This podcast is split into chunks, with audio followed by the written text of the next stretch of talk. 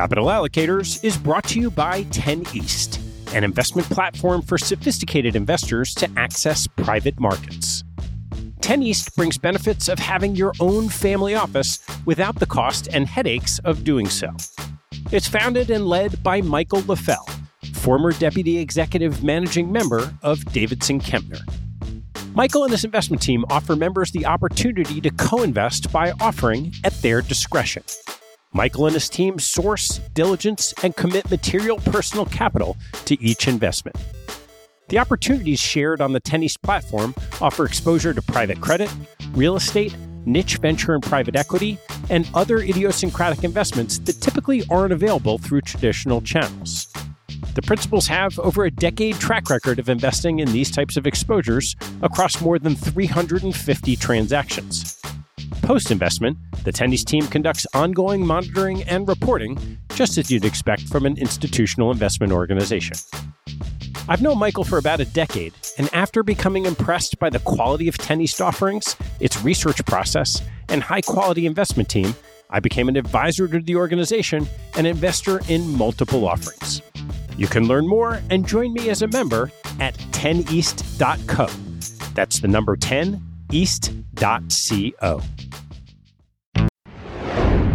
I want to take a break in the action to tell you about NetSuite by Oracle, helping businesses accelerate growth and run better with a suite of ERP, financial, CRM, and e commerce products. Here are three numbers for you to remember 36,000, 25, and 1. 36,000 is the number of businesses that have been upgraded to NetSuite by Oracle.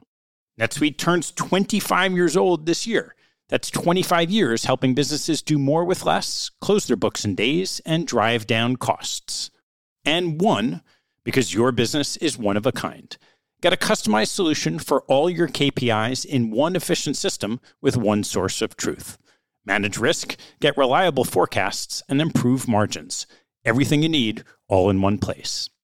Right now, download NetSuite's popular KPI checklist designed to give you consistently excellent performance absolutely free at netsuite.com slash allocators. That's netsuite.com slash allocators to get your own KPI checklist. netsuite.com slash allocators. And now, back to the show.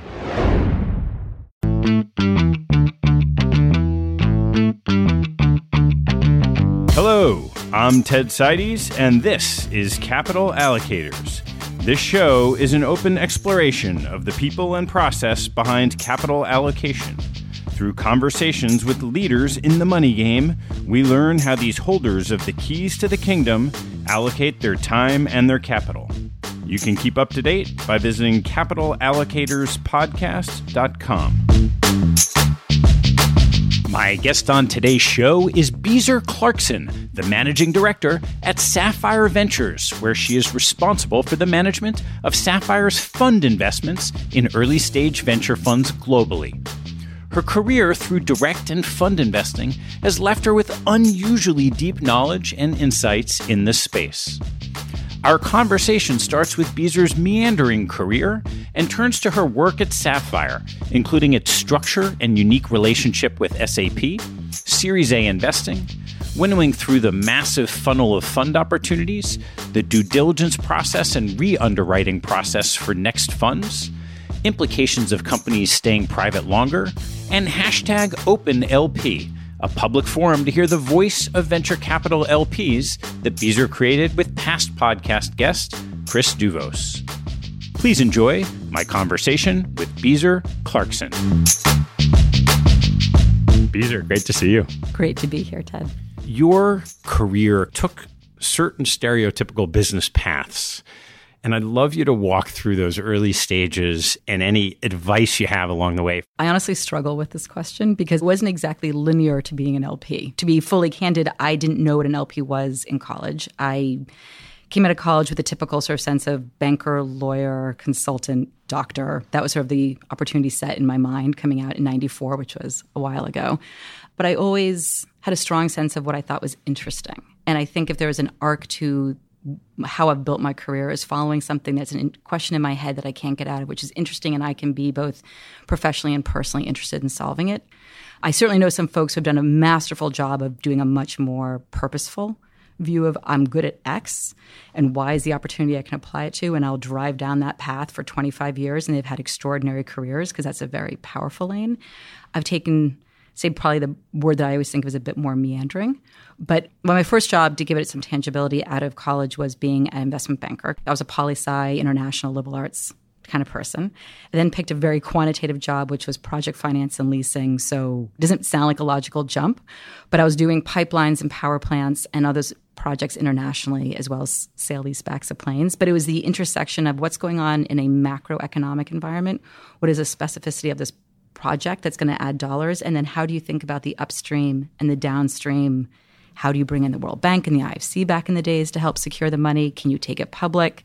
So it was all those interconnections that I thought was super fascinating and trying to put the pieces together to create a viable business project. Now, again, at 22, I did not articulate it that way. I just thought it's being perfectly candid.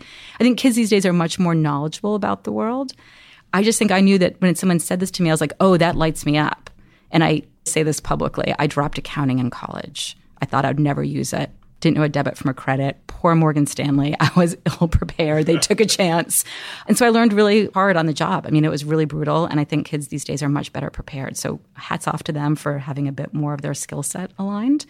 But you can also, in some respects, just follow your passion. And I can happy to walk through any twists and turns. But I ended up gelling into the LP world when I joined a investment firm that was managed by it was Pierre Omidyar's Money and Omidyar Network back in 2006. And he was the founder of eBay. And he had a, it's still alive, it's still doing its thing. It was called Omidyar Network. And I joined the investing team. You had to do nonprofit grants and direct tech investing and then indirect investing. And I became part of that team and did not know what an LP was. But one of the first investments I worked on was a fund doing microfinance lending to different various other institutions, was essentially backing a fund of funds. And I was like, this is so cool. If you want to have a network effect, if you want leverage, if you want to bring together the ability to have maximum impact in industry, here's a way of getting one dollar to work in multiple ways. And then I just kept following that passion in different ways and it ended up at Sapphire. So before we jump into that, the time that you spent there, you were doing some direct investing. And how long did you spend doing direct investing? So I said my career was moved back and forth a bit. I started direct investing in 2000. So I'd gone to business school a year after you, and I'd come out and I was coming to New York. I thought at the time, actually, I wanted to be doing business development for a startup. I came to New York and I met with a bunch of startups, and it was basically DoubleClick and very, very early startups. And it didn't land. I didn't want to be a DoubleClick. Some of the startups just didn't, it was very nascent. It wasn't the kind of opportunity set I was looking at. I'd been in the Bay Area and saw what was going to happen. And I thought, well, if I can't be part of the company, I'll be part of the funding source and help build new companies. So I joined a very early stage venture fund called Launch Center 39 that also had an incubator attached to it. I don't know if it was the first, but it was certainly one of the first, right? In the meatpacking district, which was then not the scene that it is today. Got to do the BD work for the portfolio companies as well as direct tech investing. And that was unfortunately a short career because come 2001, the world went belly up in tech. And to their credit, back then, GPs gave the money back to LPs. I know, shocking, right? Can you believe it? And so they did well by their LPs and they gave the money back that wasn't invested. And they basically shut down the fund over time. And so I left. And I moved back to the Bay Area at that point. That's how I entered ultimately the direct investing. That was part of my tool set. And that's when, when I went to Omidyar network, it wasn't completely illogical that I moved into that. We land on the LP side why don't you talk about what Sapphire is? Sure. So, Sapphire is a venture firm that does three different kinds of investing. And I'm going to focus on the LP work that we do, but we have two other funds on the platform. One does direct growth, and one does the uh, sports tech e media. And they're all three separate groups. We have three separate teams. We have three separate pools of capital. And I bring that up because the LP world now does a lot of direct investing, and some direct funds do LP investing. And we can talk about the form and the function of why we chose what we chose, but we had a very purposeful intent of keeping them separate. Why don't you go right into that? Okay. Well, Sapphire's heritage started as the direct growth fund came first. And so the entity itself was doing direct investing. And then my friend, who is Nino, who started the entity, called me because we'd known each other. We were Morgan Stanley analysts together and we'd stayed in touch. And he said, I want to launch this LP product. And he said, You know GPs, you understand this world. Can you come in and help me? And so it was the opportunity to help build something brand new and to really be on the ground floor and help not just think through the capital had already been mostly figured out. So it was, but how do you structure it? We have a somewhat of a fresh slate. What does it take to be a great LP? And you can make it, which is a super unusual opportunity. So we came up with a structure that's unusual. And we went out and studied the market, and endowments and foundations have this incredible legacy of venture investing. And what were their attributes? And we couldn't create a school or a foundation overnight, but you can say it's the permanence of capital, it's the durability, it's the long term perspective are the characteristics. And so we can create that by being evergreen esque. And then where is the stage that we think is is a great risk return reward? And we said Series A. So we had the direct growth team doing their thing. And let's do an LP fund platform that comes in at the early stage. So it's synergistic, but not forced collaboration. So we invest in funds. We look for great managers in the early stage, predominantly Series A exposure. Emerging or established, we are agnostic between the two. What makes a great manager is that they've invested in great companies. And if our direct growth fund is looking for great companies, there is a natural harmony. Our growth fund will do any deal that they think is great. But again, if we have great managers with great companies, there'll be a natural interest versus saying you can only shop out of one of each other's pools. And we just decided it was much better to keep it separate. We think our GPs are sensitive to making sure their information is separate. As an LP on the LP team, my whole team and my mandate is to make sure our GPs are successful and put that first and foremost, not anything else. And we felt by building the team that way, we would go to market in a way that was authentic and holistic, and everyone can do what's best for them and but if you build it virtuously, then that will happen. To get this permanence of capital, you have to have a certain type of capital behind you. So, how did that all come together for Sapphire? So, when the growth fund was started, it came out of SAP, the large German based global enterprise software company. And they had been doing direct investing some 25 years ago. And the team that originally launched out and they became the first Sapphire Growth Fund, at the time called SAP Ventures, and then went on to rename themselves because they were independent. And to SAP's credit, they're a fantastic LP. They understood the importance of having an independent GP and being an LP that's just their wisdom and their insight. And I can't say enough good things. And so when we came to them with the LP vehicle, it was a different conversation, but it was similar. It was like, this is a long term game on the LP side, right? You're talking decades. And how do you then structure that in a way that they can play and they can feel that it's right by them financially, but we're also set up for success. And so being able to create a recycling trigger is what we put in place. So as the capital comes in, we can recycle it back, which makes it a product which doesn't have a great name because it's not a fund of funds. A fund of funds, by definition, has multiple LPs and has a different fundraising dynamic, right? You go out and you raise every, whatever it is, three years probably same, but maybe slightly different pool of LPs. Whereas fund of funds one, they can't then recycle into fund of funds two. So we sort of looked at some of those things and said, that's not going to work well for us. Let's do this. And having one source of capital becomes one of the important underlying creators of it. And so the SAP is the only source of capital? The LP team. On the growth fund, there are other LPs now, and the sport fund has other LPs now. So I'm saying like that's why the groups have that difference because it's important. One of our philosophies as a platform, and very much so on the LP side, is that where you get your money from matters.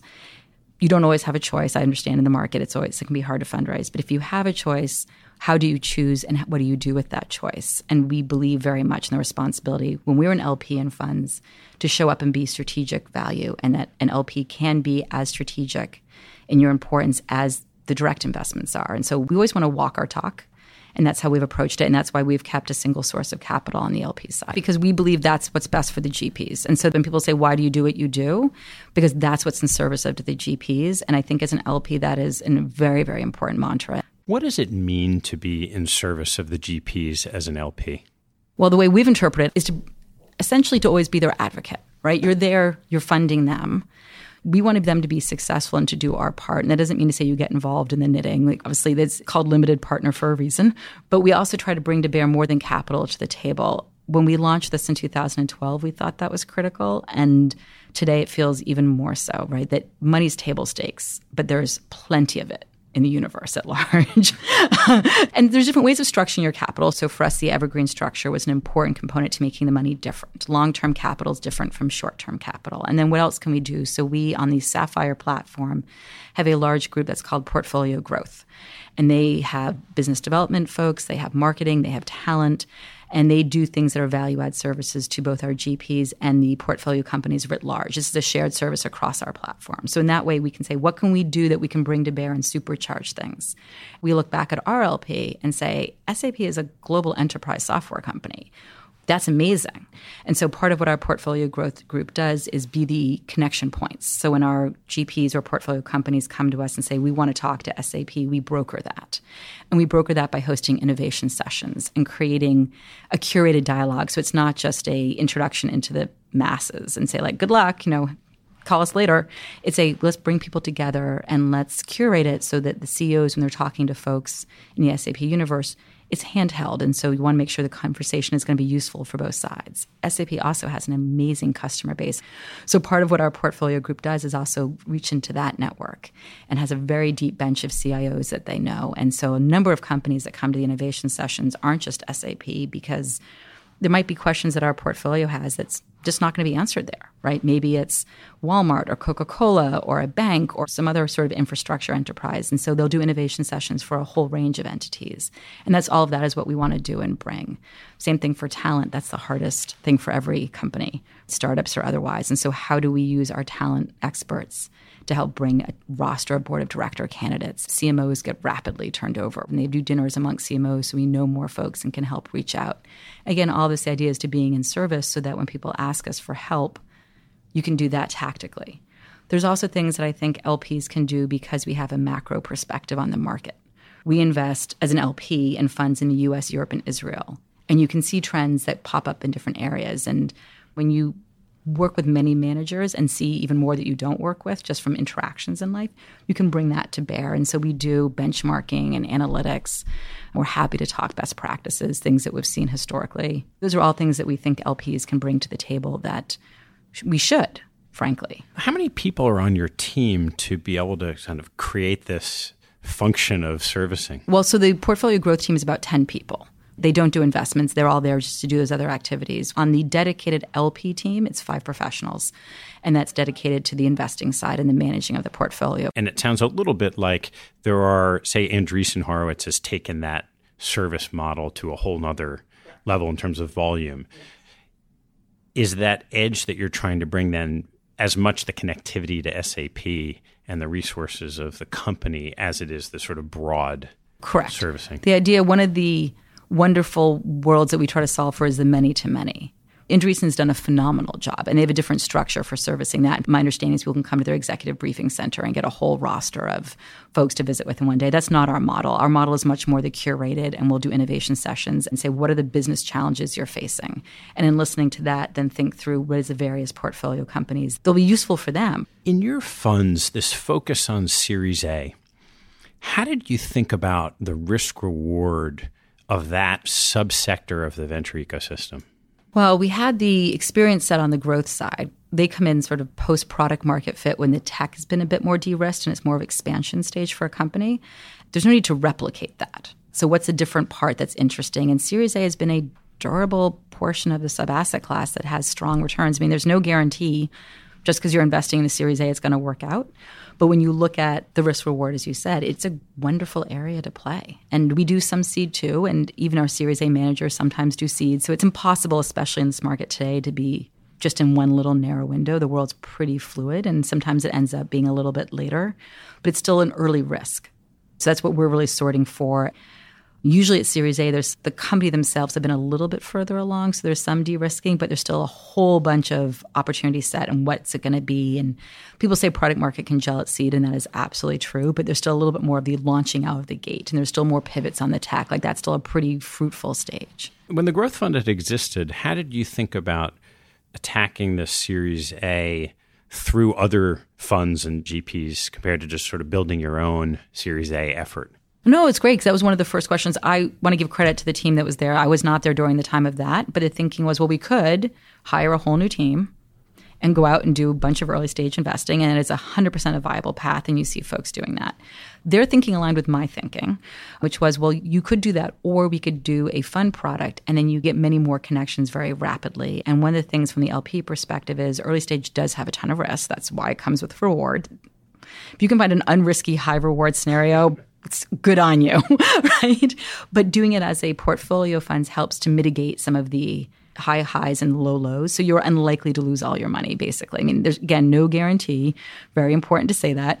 But the pooling of it does help on some of that. And so that was part of what resonated on it. And then for me as an opportunity, I know it's wildly different from project finance, but the same thinking of a network and how do you pull together and what's the upstream and the downstream and what are the different macro trends that are going on and how do you pick an opportunity to play in and then you have to let it run as an LP like you know you're in it for a 20 year ride. So let's dive into the investment process you go through which always starts with sort of where do you find these ideas from and how do you decide well, the nice thing about venture is that there's both an ongoing on ramp of new managers, but there's also an established set. So when you start, there's always a bit of where do we want to play? And for us at Series A, predominantly, like that's the predominant exposure you want in a fund, and there's different ways of getting it. And that automatically narrows the universe to a certain extent, right? So you cleave off a whole bunch.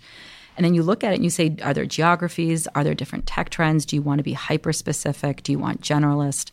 And you get a portfolio theory and then you deploy it. And so one of the early decisions we made was, loosely speaking, we're about 70% US and then about 20 to 25% Europe and the remainder in Israel. And we had that thinking from the outset as key technology hubs and went out and just looked for it. And there was obviously some managers that were already in, in market and you could look at their body of work. And then when you also open the doors and say we're open to new emerging managers, you get new work you have a huge funnel. You're able to narrow it down with some criteria of what you're looking for. And now you're in front of the people you want to be in front of. Say, even in your first and second meetings with some of these GPs, how are you distinguishing between the ones you'd like to invest with with the ones you don't?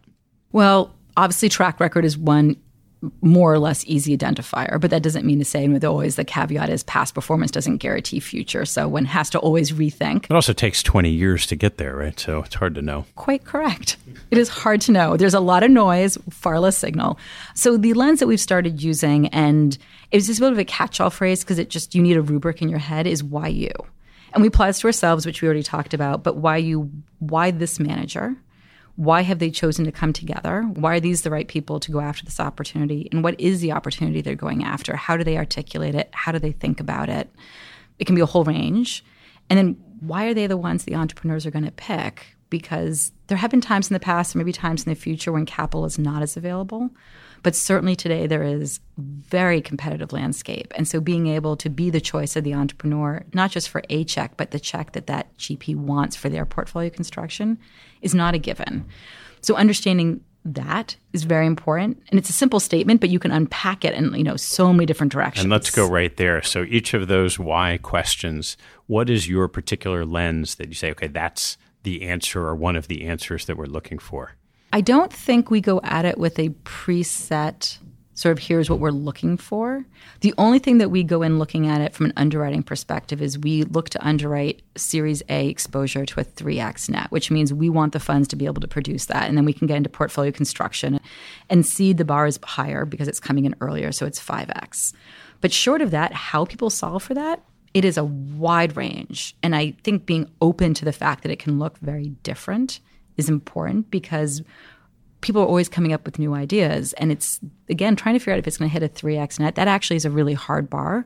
So you can be very open to what could be but then it also makes it very narrow in what will be. When you put your organizational behavior hat on and walk through some of these there's the why are you here doing this? And what is it that you like to see in that key question? Usually it's some sort of resonance between the investor and the, the entrepreneurs or the type of investments they're looking to make. And it doesn't have to be a one to one ratio just because you know you were an operator in X space doesn't make you the greatest investor in that space. But there has to be some resonance. And it's hard to define before you see it. And I know it's squishy. That's part of what makes the magic happen, to be perfectly honest, because sometimes you hear something on paper, like as an example. We don't do seed a lot. And when we did do seed, we were very reluctant to do single GP managers because we felt the individual risk was so high. Now we actually have a few single GP managers And we feel very differently about that risk.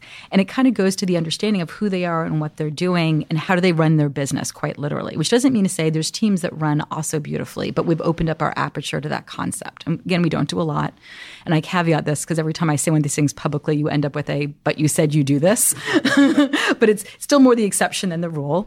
But then from a team dynamic, I mean, one of the things about venture that's so hard is that there's just so few external data points to look at and say, here's what makes for a great team. But you do look at how teams come together and how do they play a role. And this is why LPs ask about attribution, because it's a very blunt instrument to try to understand how a team works.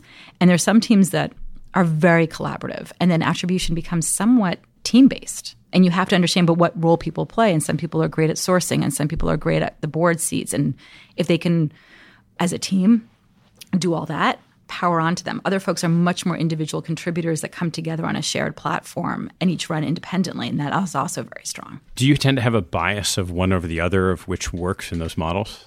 No, because the data doesn't support just one. I think if there was just one, everybody would know it and do it. What does the process look like in terms of how many touch points you'll have with a given manager before you make a decision? It varies. In a perfect world, would have many. We don't live in a perfect world, so that's not always true. It's not uncommon for us to say we want to get to know people over a course of a fund, which is, I think, not atypical in the LP world. Sometimes it's multiple funds, depending on how early the firm is in their creation or if they're trying a new strategy.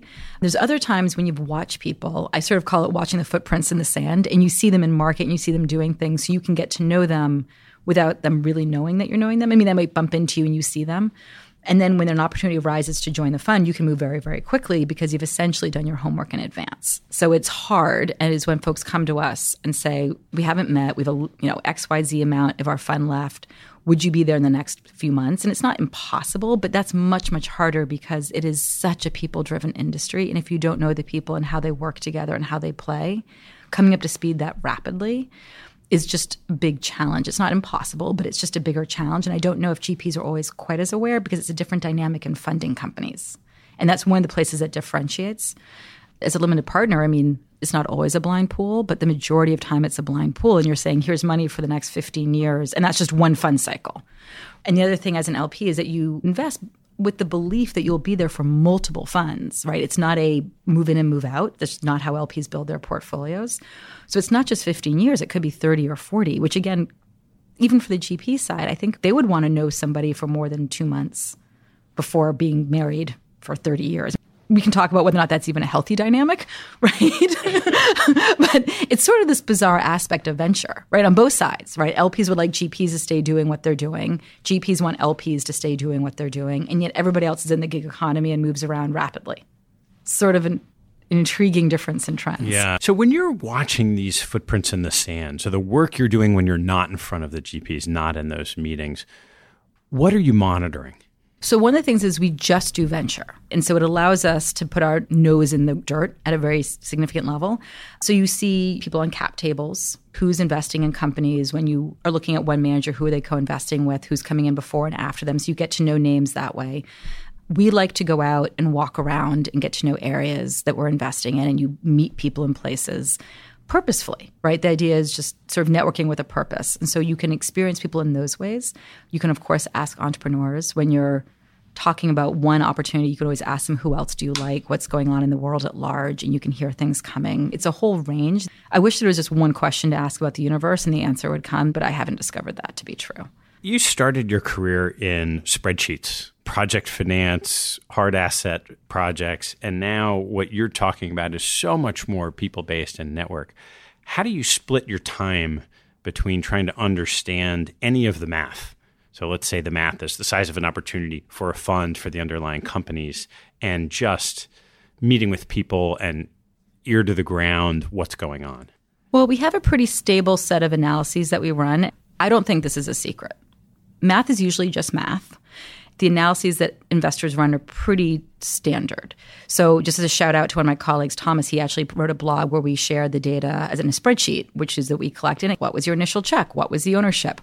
What did you fall on? And I mean, it sounds basic, but how do you calculate TVPI and these things? So, you can just, if you have the information, That analysis takes some time, but it is what it is. The harder part is understanding the people and why it is they made decisions and what the opportunities were and how did they solve because life doesn't make things easier for GPs. You don't always get the allocation that you want. And then especially in today's market, how do you maintain your pro rata? Should you maintain your pro rata? And that's a dialogue. I don't know any other way of doing it. And it, it goes to your question of spending time with GPs. There's this very delicate balance. I think LPs would like to spend a lot more time with GPs than is just realistically possible. Some funds have 10 LPs, some have 55. And if every LP showed up every day to say, hey, could I sit with you and walk through your every deal? And hey, can I join your deal meeting? I mean, it's ridiculous. Like there's no capacity to do that. So you have to pick your times and spaces. One of the ways that we do it is just that we focus. And so being just in venture allows some capacity for that. We travel a lot, which has its own downsides, but it goes to the best way to be with people is to be with people going to annual meetings. We try to visit folks off cycle, so not during their annual meetings. Conferences can be great. So sometimes if we're speaking at a conference, you can speak with your manager. I mean, just all the different touch points. Because again, it's very fluid and it's a very qualitative portion of it. In the same way, we want them to know us, but don't want to be intrusive, right? So we want them to think of us as being on their side and having their back. Their job is investing. So you got to you got to get out of the way and make sure that happens. When you dive in on trying to figure out effectively the optimal number of touch points or the time you want to take of your GPs. Where have you seen other LPs that you feel like they're just asking the wrong questions? I have a lot of empathy. So when LPs cover multiple assets, you know, like from timber to private equity to publics to physical real estate to venture, understanding the nuances of the difference between AI and ML we live it. And I got to tell you, if you gave me a pop quiz, mm, not entirely sure how I'd do, right? I just think that's a big ask. And so I think they do their best. I mean, every fiduciary is trying to do good by whoever the capital source is, but I just think it's harder to always know some of those parameters. So I think sometimes GPs have expressed to us some frustration that folks don't understand the difference. And I just think at some level, like what can be expected? And then on the flip side, how can GPs help facilitate that? I think it would be great if there was a standard data room, for example. And then could there be other pockets for education on certain things that folks didn't have to ask? We believe is we have an onus. If you give us the information, it's our job to read it. So a lot of times when GPs will give us very thorough FAQs or a pitch deck or whatever it is, and then they come in and they want to talk to it, we'll be like, no, no, that's cool. We want to ask you other questions that aren't in the deck because it's our job to read the deck. You shouldn't have to read it to me, which clearly isn't always the norm, because frankly, I think some people are taken aback. They're like, but I made it. I'm like, yeah, 100%. But sometimes you don't always have the time to do the homework, especially right now. It's incredibly busy. It becomes even harder. In terms of volume of, of volume, right? The, I mean, the funds. whole venture market, companies are raising pretty rapidly coming back. There's all a bunch of PitchBook data and Crunchbase data on that. And then so the GPs get pulled along with that. And then the LPs get pulled along with that. And so I feel like we're all running up the up escalator. and it's everyone gets pulled along. I don't know if everybody wants to be working 24 hours a day, but when one person starts and everybody gets in line. So when that's happening, and maybe it's a finite period of time. For the last 10 years. well, yeah, that's true. What do you worry that you're missing in the due diligence?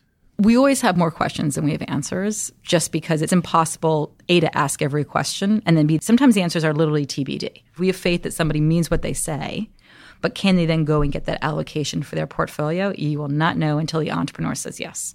And then will the entrepreneur be successful? Like, who knows? Crystal balls are unfortunately broken when it comes to all that. So there's usually lots of questions around that.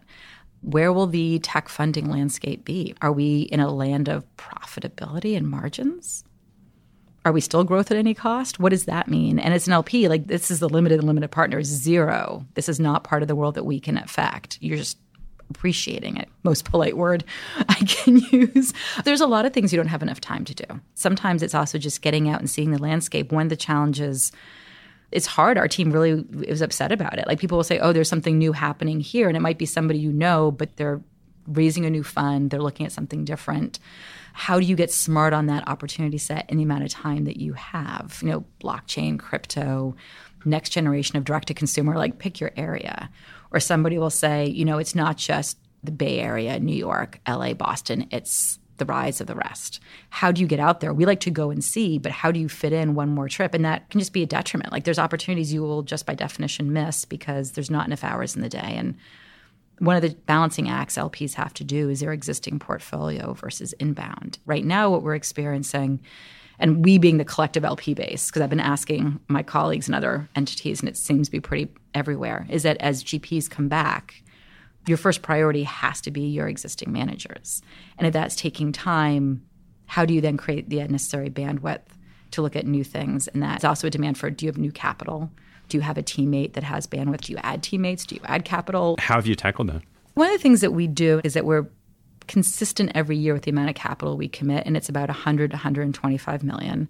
We like to write checks that are call it loosely 10 to 15 million. So you can guesstimate our pacing based on that. And we don't have 100% religion. If it's a little less when you're a little more totally fine. But if we preach portfolio construction and the your fund size is your strategy which is a mike maples from floodgate truism but super smart super true then if we don't live that then like bad on us and it does mean there are times when you're like, okay, like we can't do endless amounts. If I want to do five funds in a given year, maybe we have to space it out a little bit.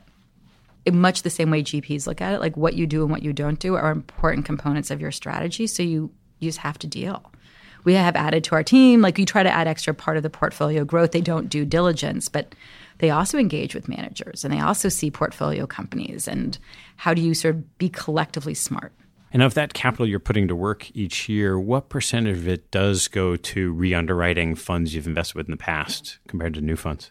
I don't have a hard and fast number, but I can tell you there's not been a year when we haven't added a net new manager to our platform. And that could be a new manager to the world, or it could just be somebody that we're now working with for the first time. And that's also been something that we've been very, very focused on making sure it happens.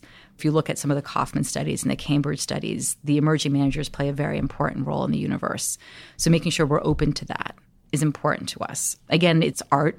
We wish there was more science in the world, but part of what makes early stage fantastic is the art. So if you take the art out, you're not going to get the glory either. And do you naturally have almost a graduation where some of the successful GPs that you've backed or the funds that you've backed grow past where they're going to be in your sweet spot of Series A and you just sort of let them go off? That hasn't happened yet, but it's always possible. I mean, our experience to date is if you're an early stage investor, you've chosen that space because that's. I don't know if there's a 100% correlation between passion and work. I would love for that to be true. But there's usually some level of and this is part of why I, as an N of one, just adore this space. Is because you talk to these GPs and it's just their eyes are on fire and it's the blue sky. And there's very different attributes to early stage investing to some of the later stages, which doesn't mean to say a phenomenal investor can't do both. And there's certainly folks out there that I'm sure can. But usually people gravitate to a certain area where they're strong. So the fund might get bigger. And then it's a question of portfolio construction and what does it take to return a a billion dollar Series A vehicle. But that's different than does this manager still like their lane? And sometimes we'll run numbers for our managers and come back and say, you know, historically, your power lane is this. And maybe today it's called Series B, not Series A or seed or whatever. The nomenclature on the round is not the point.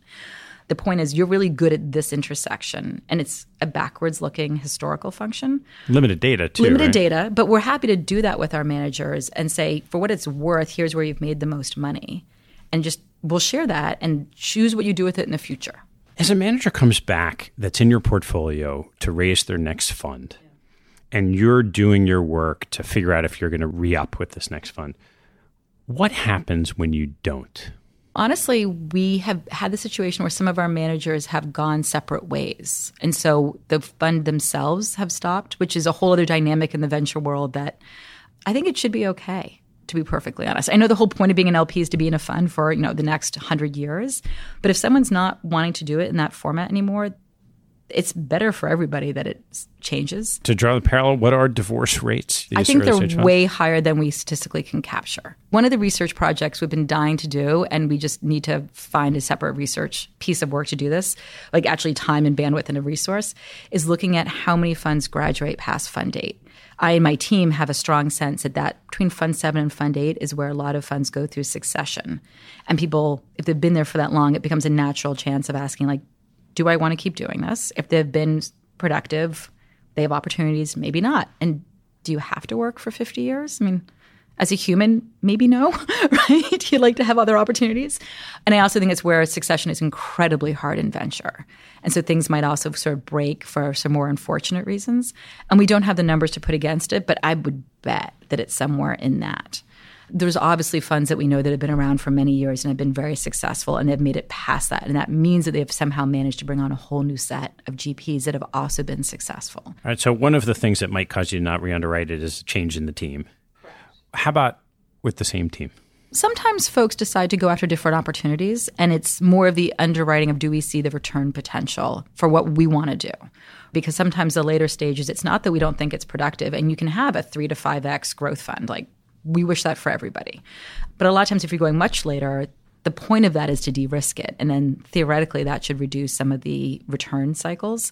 So that just becomes not what we're looking for in our platform. For us to hit the returns that we're looking for at series a exposure. So it's really just things like that. Sometimes we haven't had this but i could see a possibility people are going to push into another area of investing that might be a bit more tangential.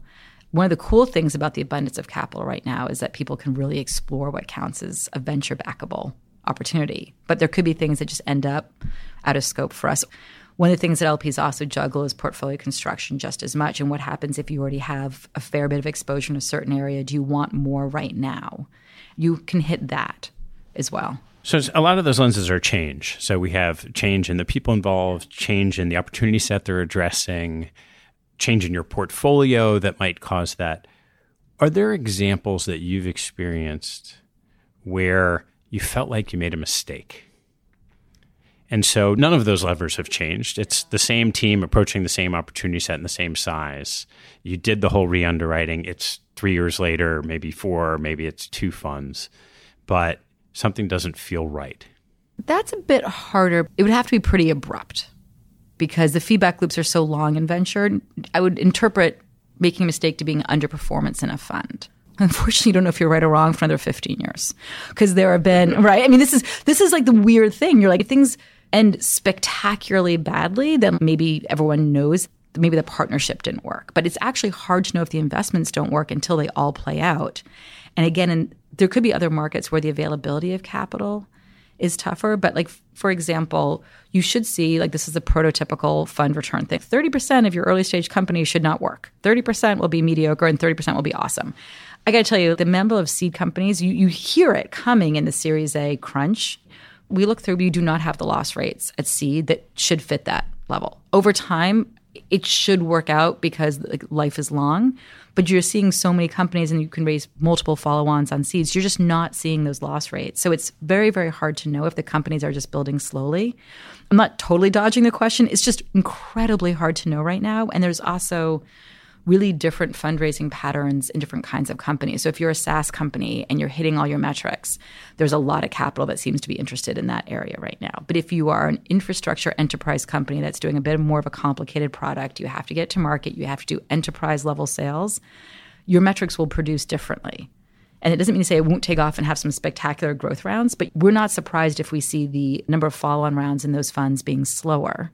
And then is that a mistake or is that just that's just the way it's going to produce. And then like you might be in the J curve longer, but then you'll have some huge outcome on the other side. And you know, in 10 years, I mean, the typical model when we started this in 2012 said most funds start being productive around year eight. I don't know if we look at the data today if that's going to be true, if it's not really year 10 or 11 because of these companies staying private longer. It's just extraordinarily hard to know. Yeah. I want to turn a little bit uh, about some of your thoughts about the venture landscape in general. This dynamic of companies staying private for longer. How does that sort of filter into your thinking about these opportunities? You know, it's interesting. Capital is just getting very concentrated because you have companies staying private longer, absorbing more capital. So therefore, you have GPs who are very busy with their companies. And what capacity does that leave them to do new deals? And again, you can hire more partners, you can raise bigger funds, but it, there's a, definitely a concentration challenge. And you hear it amongst entrepreneurs who come back and say, "Well, I haven't been able to raise my next round. I can't get people's attention." Like sheer getting into the room tension. Lawyers are super busy. LPs also have the same challenge then of concentration of their same managers are coming back and come back faster because the Staying private longer usually presumes that they've raised larger rounds, which means reserves have gone up. which means more capital is getting sucked in. Liquidity is the grease that skids the wheels of the venture capital community. And if liquidity does not come back around, and this is not an LPGP concern, it's the employees. I mean, you you see a very strong dynamic. And but I hear entrepreneurs talking all the time how they move companies, partially because they need to put together a basket of options because the 401k world looks a little bit in question. They don't know what to do with it. They don't know if their companies are ever going to go public. They're staying private longer. So, how do you diversify that risk? You join four or five unicorns, you collect your options.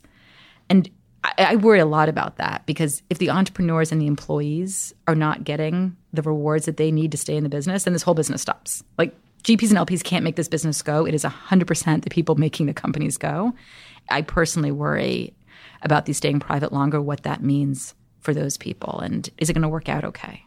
How can it change in the sense that it does feel like there's significant, if not excess demand, all through the ecosystem for the top venture funds, all the way through to what you're doing and then into the company level? Well, I guess the obvious, simple answer is could companies build differently to go public earlier than they are today? And what does that mean? And I think the sort of mantra of growth at any cost would make it difficult because the public market obviously seems to have certain things that they're willing to take risks on, certain things that they're not. And so you might build a bit differently getting ready to go public than companies have been building in the past. If you asked me this question a year ago, there were some of the seed managers and potentially in the A round that were selling into some of these huge rounds. Maybe not their whole stake, but if you could 1x your fund on 25% of your ownership of a company, taking a little risk off the table – was a nice thing that people were doing. I don't know going forward where that's going to be. We're in new, new territory, right? One of the things that's come up recently, particularly with WeWork and all the news around WeWork, is the lack of proper corporate governance. And then you filter that down to the venture capitalists, you'd think are the ones serving on the boards who are uh, informing that. What have you seen in the management of venture capital firms as businesses? Well, so painful secret if people don't know this. So LPs don't see the management company docs. The document that gets shared between the LPs and the GPs is the LPA.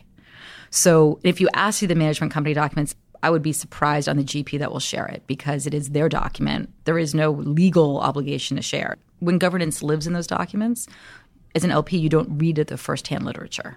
It's a dialogue between the GPs and the LPs about how they manage the firm. And then you obviously also don't see the term sheets with the entrepreneurs and that's a dialogue. Some of the governance issues are obviously covered in those documents, and some of them are softer. So it lives in the conversation and how people manage and what risks they're willing to take and how systemic do they think some of these are. Some of them maybe we could have seen coming. Some of them you don't always know how it's going to play out. Dual structure stock had some implications, but I also appreciate that many GPs will tell us if you don't play ball at a certain level, you don't play at all. And that's a really hard balancing act. And are you willing to walk away from these opportunities because they don't feel right? And you're right, but you're wrong because you haven't been able to make any investments. Not to excuse bad behavior, but I think there are some real interpersonal and interbusiness dynamics that have to be looked at. And as a venture capitalist, you're buying a minority stake, which also just fundamentally limits some of the abilities that you have. You know, one of the things we haven't touched on yet, but I think it's super important to talk about is your efforts with Open LP. So, why don't you discuss what that is and how it sort of flowed through all of this kind of network development and transparency you've been involved with for so long? So, I'm going to give a shout out to one of your past participants, Chris Douvos. Mm-hmm. So, so he and I have been friends for a number of years. Back when he was at TIFF and I was at DFJ, we were friends. And when I left and was at Sapphire, we used to hang out and we were chatting and we were like having a little LP jibber jabber, as he says. And he was blogging already, so he had a foot in that door. And we were talking about people that do this and who are out there and who are on Twitter, and he was giving me some advice. And we realized we had the same requests where GPs, and now entrepreneurs, but back then it was mostly GPs, would say, Well, what are LPs thinking? It just wasn't rocket science. You just looked out and you're like, Well, we keep saying the same five names who are out there. If you study venture and you say, Oh, well, blogging became super important, and then tweeting and then podcasting, the LP voice isn't there oh, okay. You just like lined up the dots and you're like, we see exactly where it is. Total props to Chris. He was like, we should have a hashtag. And because we had a team at Sapphire, we had the portfolio growth team, we have some experts in marketing, and we were like, okay, we can take on the responsibility of helping to launch this because it does take like arms and legs and legwork. The important part was the mission. Because that was also part of the ground rules, which was this has to be a safe forum because the point is to aggregate and to pull in and to welcome new voices. And that's just not going to happen if it feels scary or difficult because you can see the push and the pull on the internet. And so we're also RIA at Sapphire, registered investment advisor. So we understand the rules of the road for folks and LPs that are. So when we built our website, we were like, listen, it'll be RIA compliant. So we did it and we launched because of other LPs that came to the table. And we reached out and said, if you have content, let us know. The whole point is to amplify. And so we've just been doing that. It's anything that sort of looks at the venture industry we think sort of fills the need of how do you provide a 360 view. And that's really the point of it. And it's become a bit of a mission for us, if I can say that, because it's a, our way of giving back. And I say that collectively amongst the LPs. But we at Sapphire have definitely put dedicated time and attention into it because we think it makes for a healthier, better industry. And that's good for everybody. And again, this is part of our being in service as an LP. We have the ability to do it. So you should do it. What's the type of content on OpenLP? Oh, well, for example, Lisa Edgar from Top Tier was on a Harry Stebbings podcast. So, like, we'll put that on there. Or somebody writes an article that sort of, I don't know, looks at whatever trends. Sometimes it's lovely things like reserves. How do you do it? Portfolio construction, or what's going on in this industry versus other. Some GPs write really wonderful, sort of like Redpoint put out an article a little while ago about the state of the industry and anything like that. It's a, the point is to be open if someone tweets OpenLP, then like they're tweeting it and it's just good on them. But we don't tend to sort for content that's like why I did a specific direct deal. Now, folks like Foundry talk about why they invest in different funds. And so, like, that's interesting. And sometimes it's a commentary on the seed market. And so, again, the point is just to help be educational. So, if it fits those parameters, more is better. So, where can people find it? openlp.com. And now you can submit your own article. We have a submit button. Go figure. I know advancements in technology. as on Twitter as well as at hashtag OpenLP yes, yes. on Twitter.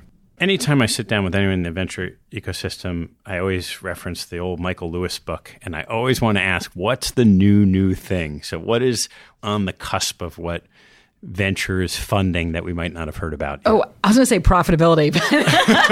well, yeah, that's true. well, no, I mean, so I'm in New York this week and I've been meeting with a bunch of folks and actually listening to the number of managers, like GPs, now talk about revenue and that happening and the folks at Series A looking to see more revenue metrics. It actually feels, I know it's a bit of a like return to an old new thing, but it's a bit of a new new thing. We see a whole range in our portfolio, right? Because we have in our underlying portfolio, we we're conscious of the value of consumer and enterprise and some of the new industries with frontier tech. So we see a broad range. Even industries, say fintech, which has been around for generations, there's always something new and interesting. And so it's hard to say ML being applied to drones. I mean, there's isolated incidences, but the reality is you never know what's happening until it happens. And as an LP, frankly, you mostly hear about it either in the quarterly report or the annual meeting. So sometimes I feel like the GPs know what they're sorting for and they'll come and say, We're looking for new mobile consumer platforms. You're like, Great, we all need more of those.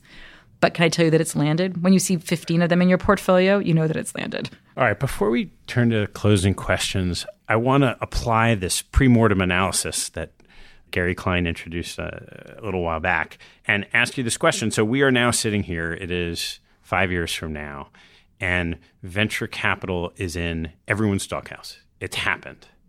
Why do you think that happened? Because it was a down cycle and people lost money. Is this the obvious answer? I'm going to start with the obvious and then we'll get more more insightful. But what creates a down cycle? Well, sometimes you can see down cycles like 2000 2001 was a rough and then 2002 and 3 were rough in the venture tech land. Not necessarily for everybody else. So you can have a asset class specific down cycle that is not part of everything right? In 2009 2010 with the credit crunch also obviously it hit everybody right? That was a national macro global issue. So venture got sucked into it but rebounded really fast. So it could be any one of those I don't think we would be here at Sapphire if we didn't fundamentally believe this that tech will continue to produce interesting, game changing technologies. And all those trends are still there, right? When you look at the number of companies that still have an incredibly interesting path forward, which is code for a long way to go on the digitization and software and what can happen in the cloud and what can happen for us as individual consumers. No, the road is really, really long. And that's the exciting part.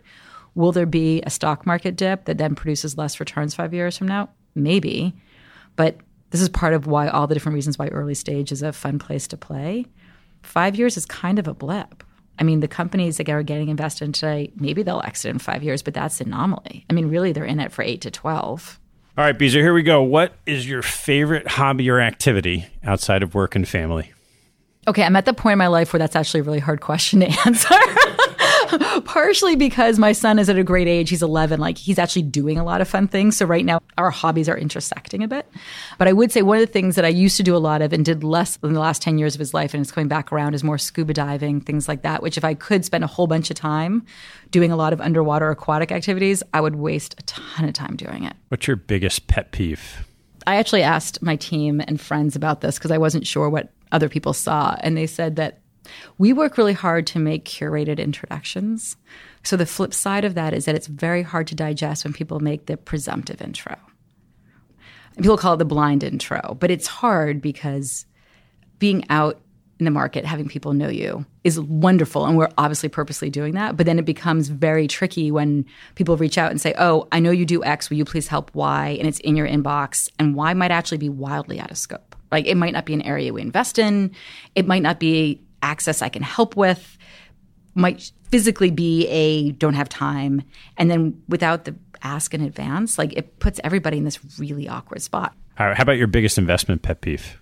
We stress a lot internally about looking at the numbers on portfolio construction, which doesn't mean to say it's the panacea, but I think it's something we appreciate when the GPs at least come in and can talk to. mean their own understanding their own of understanding, own structure, which I their appreciate. And this is also part of why Open LP and all these things. There's no class, but like life learning, right? On the ground job training. What is portfolio construction? Is it just the checks and the ownership? Is it time diversity? Is it reserves? Like these are hard, hard, hard things. But if you're coming in and talking to an LP, like doing a little homework on that is really helpful because otherwise it becomes this bit of an awkward question because you're like, well, how is it going to return? And if you're getting a blank stare, you're like, oh, okay, we're going to do this real time. But my guidance is that's not the highest and best use of the room. Same thing with the competitor landscape. So coming in and saying there are no competitors, there might be very corner cases where that's still true, but it's tricky. And so that just as guidance to GPs that doesn't usually resonate super well. Yeah. How do you use social media? Oh, we talked about Open We talked about it. So OpenLP, so I'm on Twitter and we post the blogs that we write as a team, like Sapphire Wide, on our website. So you can find them all there. Do you use it for due diligence? Oh, interesting question. I do try to. I definitely try to follow people if they're out there. I would say Twitter is definitely there's plenty of people that are on it, but there's a whole bunch of people that aren't. I don't know if Facebook and Instagram are fair places to do due diligence on people since it becomes so personal. I feel like that should be a bit of a safe space. Some people use it very mindfully, and that's great. But I say a lot of people are just sharing pictures of their kids, and like that should be off the record. I heard a GP say this about their entrepreneur. I thought it was fascinating. I know TikTok's under some pressure right now, so maybe it's not the platform that will be in the past. But they said one of their companies couldn't get sort of the level of awareness on Twitter that they thought they would, and they went on TikTok, and it just blew up in a good way. Like all of a sudden, the company got a lot more business deals and all these things, and I was like, "That's fascinating." Yeah. yeah. I know video. I've seen some short form video coming up on LinkedIn, which is super interesting. People making their own videos, people creating their own content and sort of self publishing and finding different ways to self publish. But we're digesters of it. I mean, honestly, I feel like I could spend all day on social media reading and not do anything else, and you have to balance that time. What teaching from your parents has most stayed with you? So, both my parents were immigrants. My mom's family came through Ellis Island and had a bit of a tough go of it as new entrants, and my father's family fled World War II and Nazi persecution. So, one of the things I've learned from looking at both their families' trajectories is the importance and power of resilience and self reliance. And that doesn't mean to say you can do it all by yourself. 100%. I believe in the world of getting help from others. And it's been a hugely instrumental part of my life. But just like looking at what they did and their families did kind of teaches you that you can and you got to show up and do it. And then also part of the reaching back and the helping others. Because if you can get your foot in the door, like it's not easy. Those were like really hard, tough times. And how do you bring people with you? All right, last one. What life lesson have you learned that you wish you knew a lot earlier in life? Oh, probably not to sweat the small stuff. I mean, I know it's like everybody says it, but the older you get, the more you're like, oh, I cannot believe I worried about that in the past.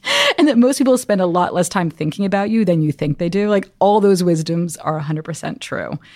And this is a tough one to balance with. It goes to your comment about family and friends is the as you get older, you realize also just how hard it is to spend time with friends that are outside of work, but the importance because people's lives really move and people have tragedies, and you're like, oh, if only on that trip I'd taken an extra 10 minutes. And so right now I'm trying to juggle more of that too. And it, I don't have an easy answer. I just call it work life integration. And, and it's great to be able to hang out with you and do this now That's as an great. example. Well, Beezer, this is so much fun. Thanks for taking the time. Oh, well, thank you for having me.